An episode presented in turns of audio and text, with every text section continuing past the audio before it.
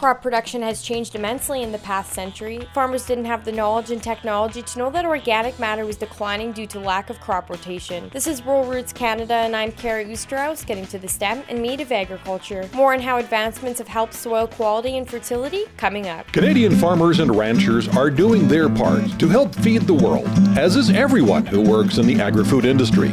These people put their blood, sweat, and tears into this demanding lifestyle, which is quite often make or break.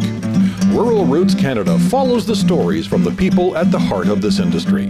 Join the growing community at ruralrootscanada.com. Follow us on Twitter and like us on Facebook. Rural Roots Canada, getting to the stem and meat of agriculture. Agronomist Ross McKenzie says that one of the biggest movements in history that technology brought us for crop production was zero till, also known as minimum till. From the early 1980s to the mid 1990s, there was a real shift from conventional tillage to, um, to, to, minimum till and, and direct seed on, on dry land. And so by the mid 1990s, by 2000 for sure, the vast majority of all of our dry land was being direct seeded. And a lot of it continuous crops has been in over 100 years. There's been a huge shift. The newest movement in technology with crop production is the use of drones. Adrian Moens, owner of AJM Seeds, says with camera lenses that can give you different crop stresses, variances within the crop, and even different soil types, drones give you the bird's eye view in seconds and really allows you to see your crop in a different perspective effective. I've used it a number of places a couple times this fall to locate different crop divisions